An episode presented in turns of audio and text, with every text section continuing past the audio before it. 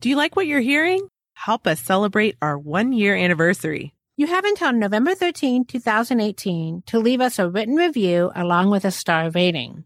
Then shoot an email to contact at sparkjoypodcast.com with your username for a chance to win a copy of Sparkjoy signed by Marie Kondo. You can visit sparkjoypodcast.com forward slash iTunes for more details. And now, on to the show. Welcome to Spark Joy, the podcast dedicated to celebrating the KonMari method and the transformative power of surrounding yourself with joy and letting go of all the rest. With your hosts and certified KonMari consultants, Kristen Ivy and Karen Sochi. And now, here's the show.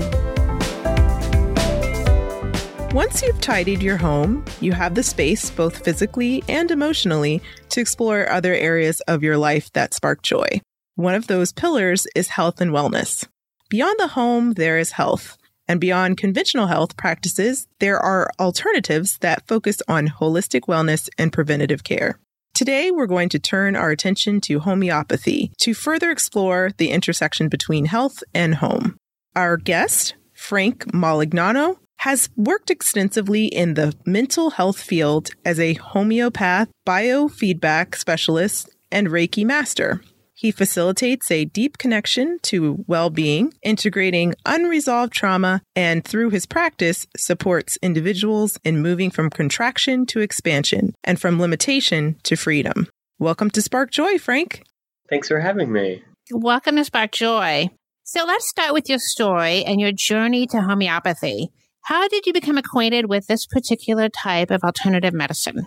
Well, not unlike many of your listeners, I'm sure, I grew up in a household where we all relied on conventional medical practices if anyone became sick or had a cold. So it wasn't until my late teenage years where my father actually became a little bit more interested in nutrition. That really started to inspire me, but even prior to that, I had taken an interest in accepting that there are alternative medical practices that can support people in getting better. When I went to college, I decided I would become and study osteopathic medicine, which is the study of bones and very similar to chiropractic medicine, where they do manipulations, except they can also prescribe medication.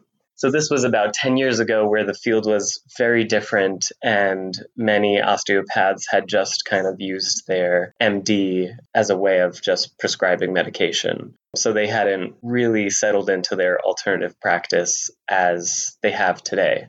There's a common misunderstanding around what homeopathy truly is. The word kind of denotes home remedy. So they think maybe homeopathy means a ginger tea or a tincture or a poultice or herbs.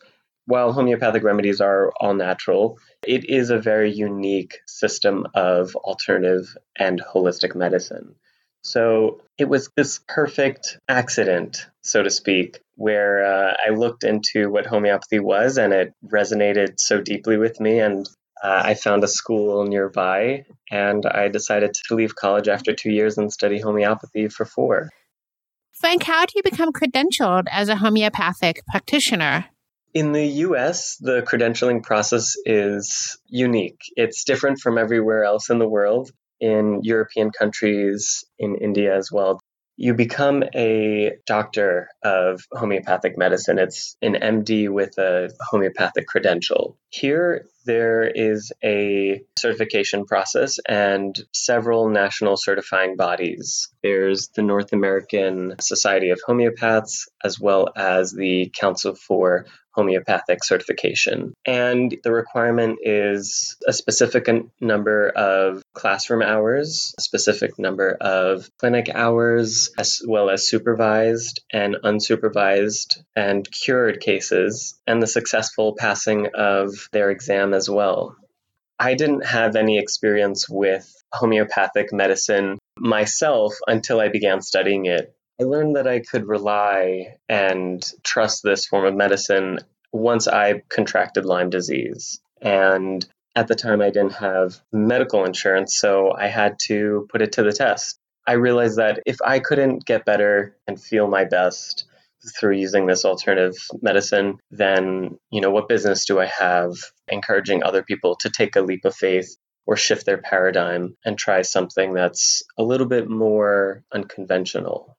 I'm curious about your treatment of Lyme disease. I have a, a, very limited knowledge base on it. I recently watched a documentary about Lyme disease, and it seems like something that is hard to treat conventionally or alternatively. So I'd love to hear a little bit more about that journey and how homeopathy helped you get healthy. Absolutely. When I began studying homeopathy, it was only after several classes that something spontaneous happened to my health. And you're right, Lyme disease is, in a way, kind of mysterious. It's called the masquerader. It can look like a number of other diseases because it presents in such broad symptoms. And it can be something as low grade as anxiety or a little bit of arthritic feeling. It can be generalized, it can be very specific, and it doesn't always manifest immediately following a tick bite. It can be years later, even. So it's very difficult to diagnose. And our tests, they present a lot of false positives and don't always show exactly what is occurring there.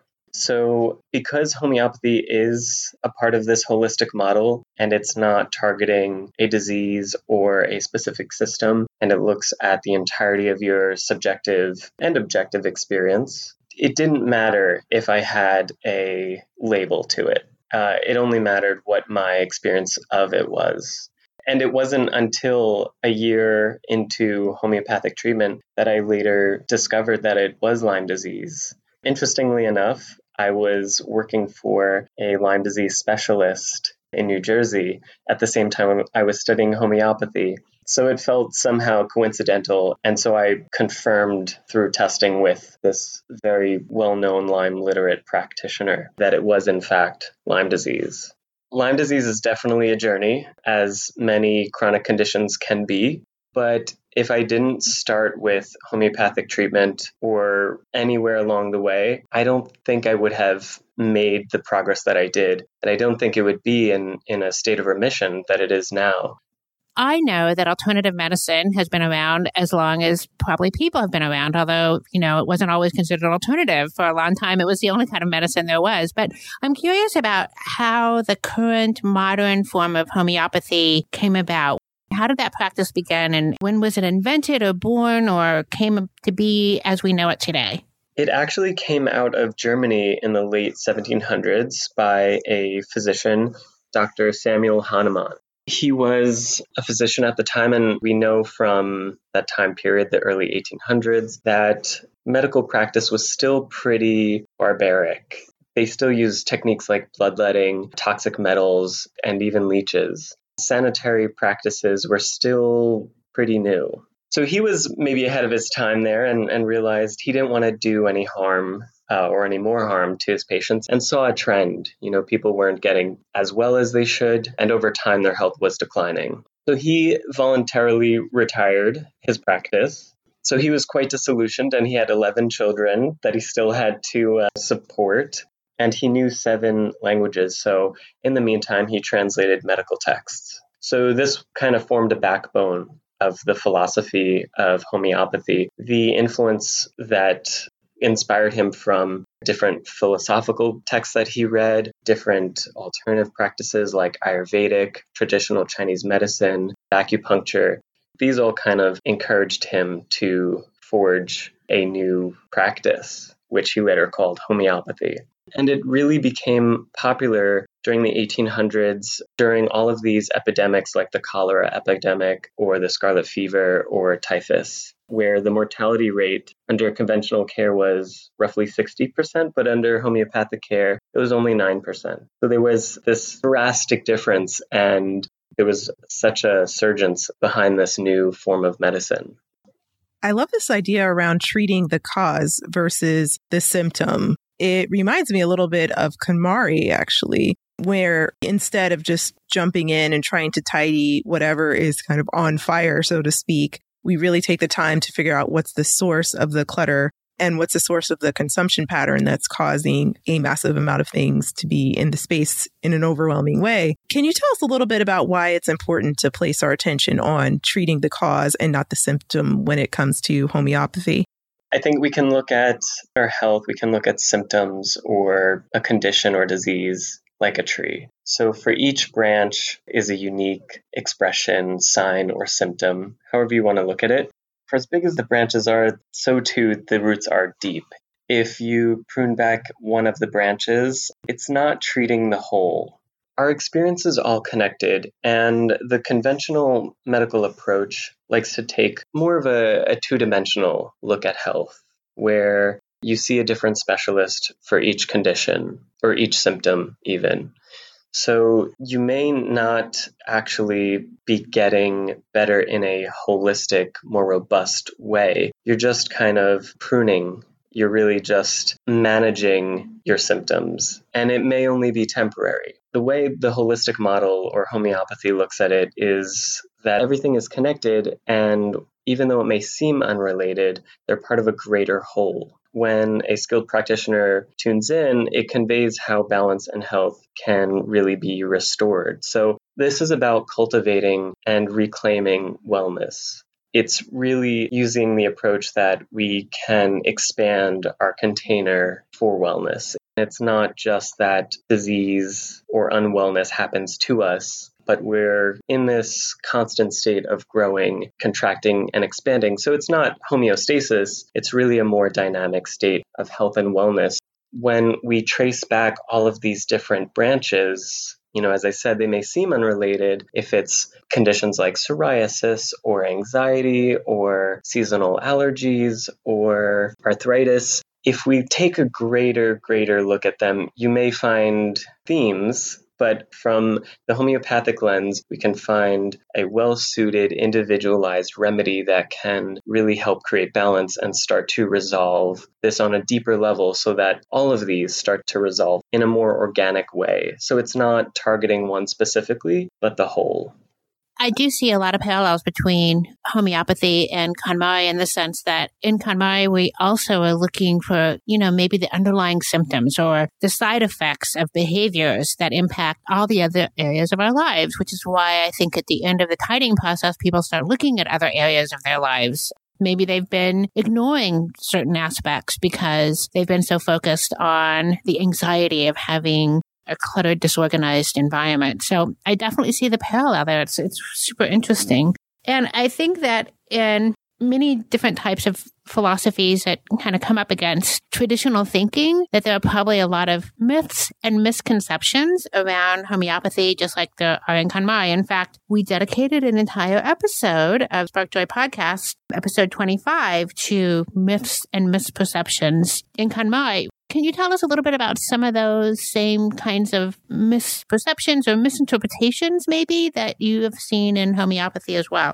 Yeah, there's a surprising number of them in homeopathy. The ones that really come to mind are that while homeopathy is a, you know, natural based holistic practice, we use what we call ultra dilute micro doses of natural substances. Now, that term can sound convoluted. It makes you wonder what could that possibly mean? Essentially, what it looks like is taking the active substance and it's almost like putting it in a huge, vast amount of water and taking one drop out of that and putting them on what we call our carrier pellets, which are simply little sugar pellets. So people typically associate that with the placebo effect. So they believe that because they are so dilute, that there is actually no active substance.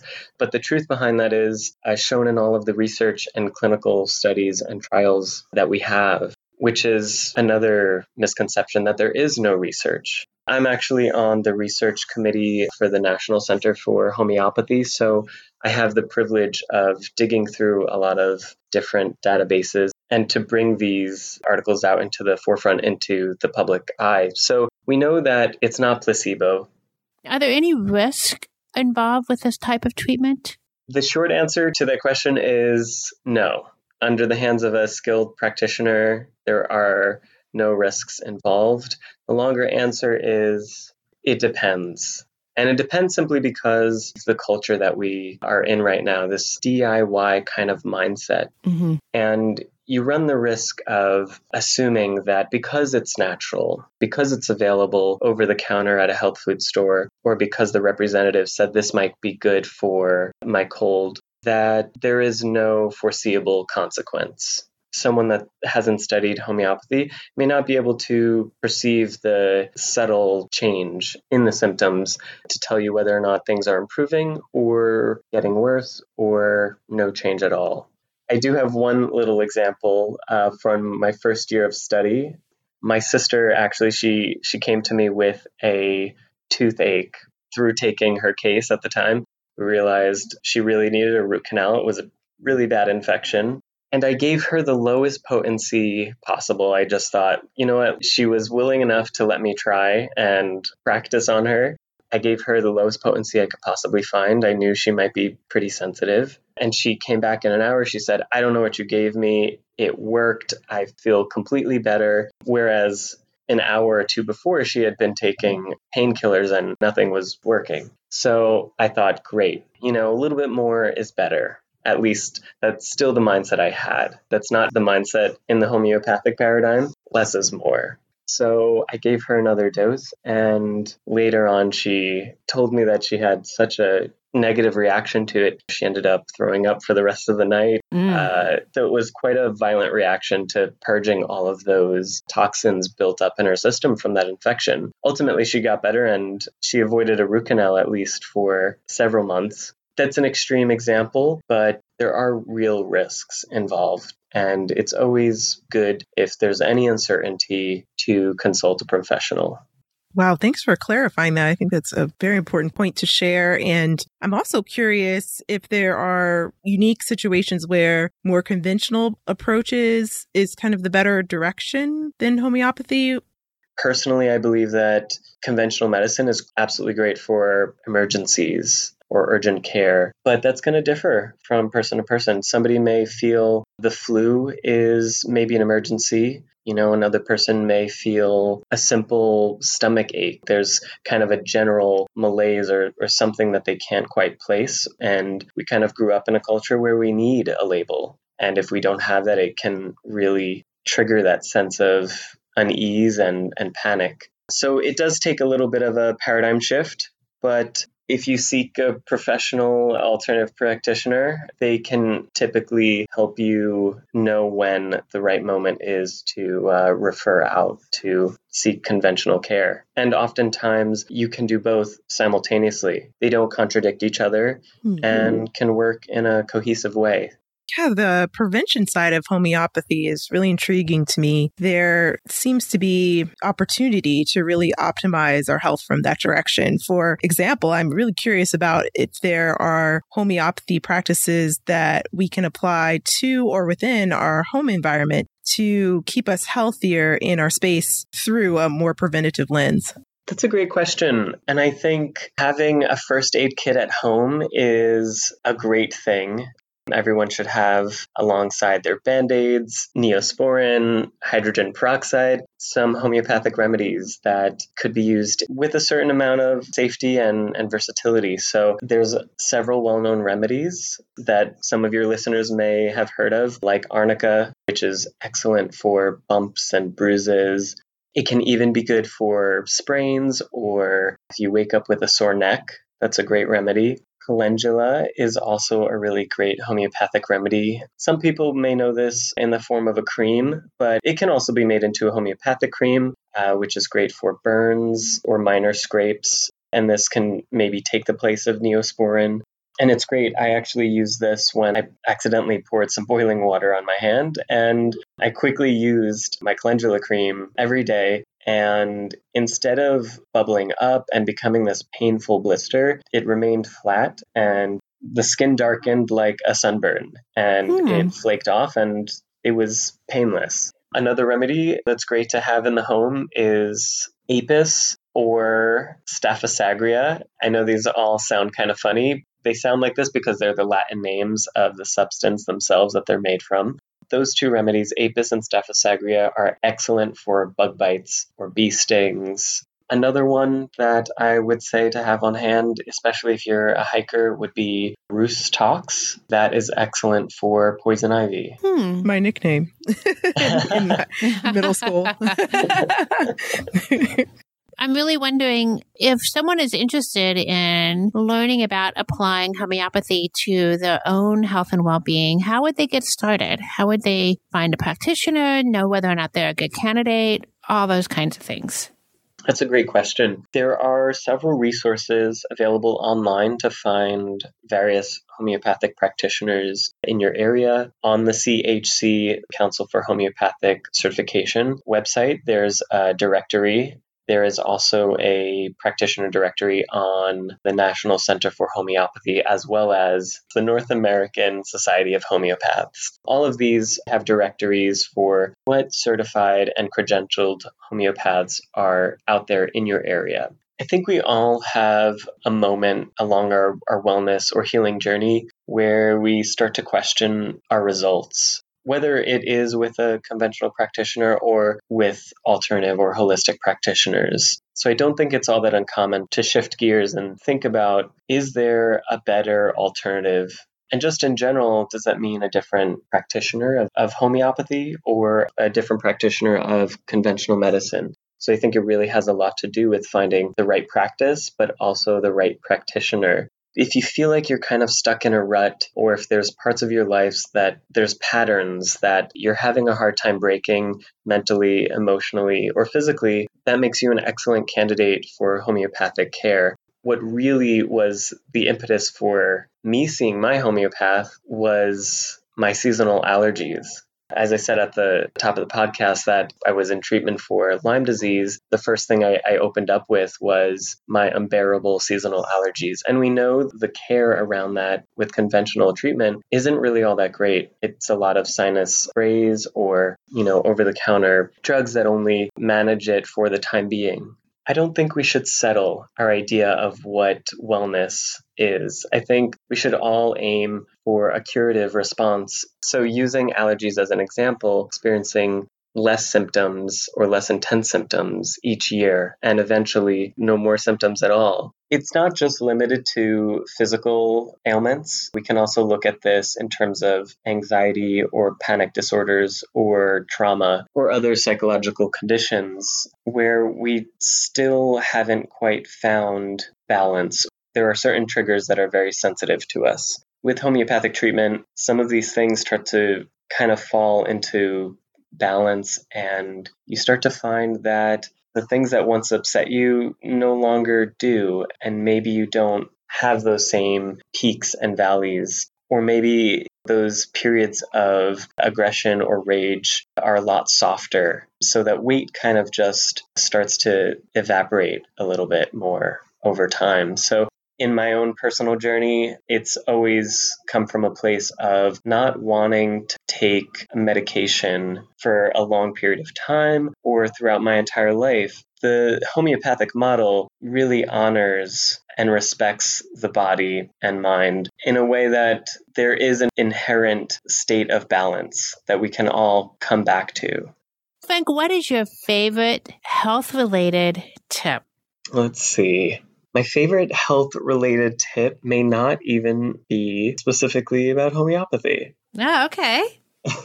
I would say my favorite health related tip would be more about minimizing the amount of sugar in our diets. It's in everything. You have to look closely at it. If that's something you can cut out, you would be surprised. I think that can really create a lot more mental clarity for us and can clear up some physical conditions as well and drinking a lot more water. I think we all kind of run a little bit too much on caffeine and dehydration. I love water, but I'm still working on the sugar part. so, so I have a little bit more work to do, but this was very inspiring. I would love to know at this very moment what sparks the most joy for you, Frank. I'm inclined to say homeopathy because it is such an exciting practice to me. So maybe I will. I will say it. It's something that I take such pride and joy in, and I, I love contributing as much energy as I possibly can to it. It's also kind of encouraged me to be a part of a, a, greater community. I have two beloved friends who are also holistic practitioners. One is a flower essence practitioner, another is an acupuncturist, and we all came together and formed Chicago. We are a alternative health collaborative once a month or so we we have a health pop-up and right now we're partnering with Howard Brown to give workshops and inspire the community into different wellness techniques, cultivate better habits. Awesome. And do you have any parting words of wisdom for our listeners? In this climate and culture right now, we can access alternative care and tips on Google or if you go to your health food store or just via our community. You know, everyone is encouraging us to try different things or try something that's worked for them. Keep an open mind, but have a healthy amount of discernment. Know that what worked for somebody else may not work for you, especially when it comes to alternative care. A lot of these practices, especially homeopathy, is very individualized. And so a remedy that worked for me most likely won't work for you. And I don't want that to discourage you from seeking out a homeopathic practitioner or thinking that homeopathy doesn't work for you. It's best if there is any hesitation or it's not something simple, like in the tips I mentioned earlier, like bumps or bruises or minor cuts or burns, then it may be best to see a professional. That is a great point and a great way to close today keeping an open mind, as you mentioned, so important and recognizing that what works for someone else doesn't necessarily means that it's going to work for you. Thank you so much for helping us, Frank, demystify homeopathy once and for all. Thank you so much for having me. Thank you, Frank. That was great. To connect with Frank, head over to thehealingnarrative.com and find him on Facebook and Instagram at The Healing Narrative. Exclusively for our SparkJoy listeners, you can access Frank's cold and flu homeopathic remedy chart, which is linked in our show notes. Frank is also offering a 25% discount off of his initial two hour consultation. Be sure to contact Frank at thehealingnarrative at gmail.com and reference that you heard him on a SparkJoy podcast.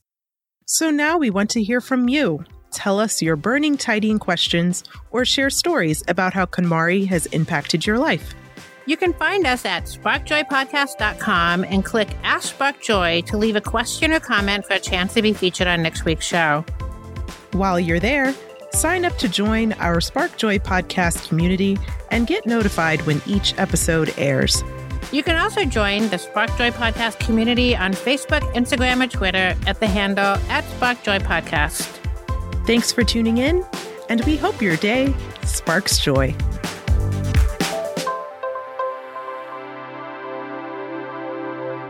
Thank you for listening to Spark Joy with your host, Kristen Ivy of For the Love of Tidy in Chicago and Karen Sochi of the Serene Home in New York City. Spark Joy, the podcast, is not endorsed by or affiliated with KonMari Media Incorporated. The opinions expressed on this episode represent the views of the co hosts and guests alone and do not represent the corporate position of KonMari Media Incorporated or the KonMari consultant community.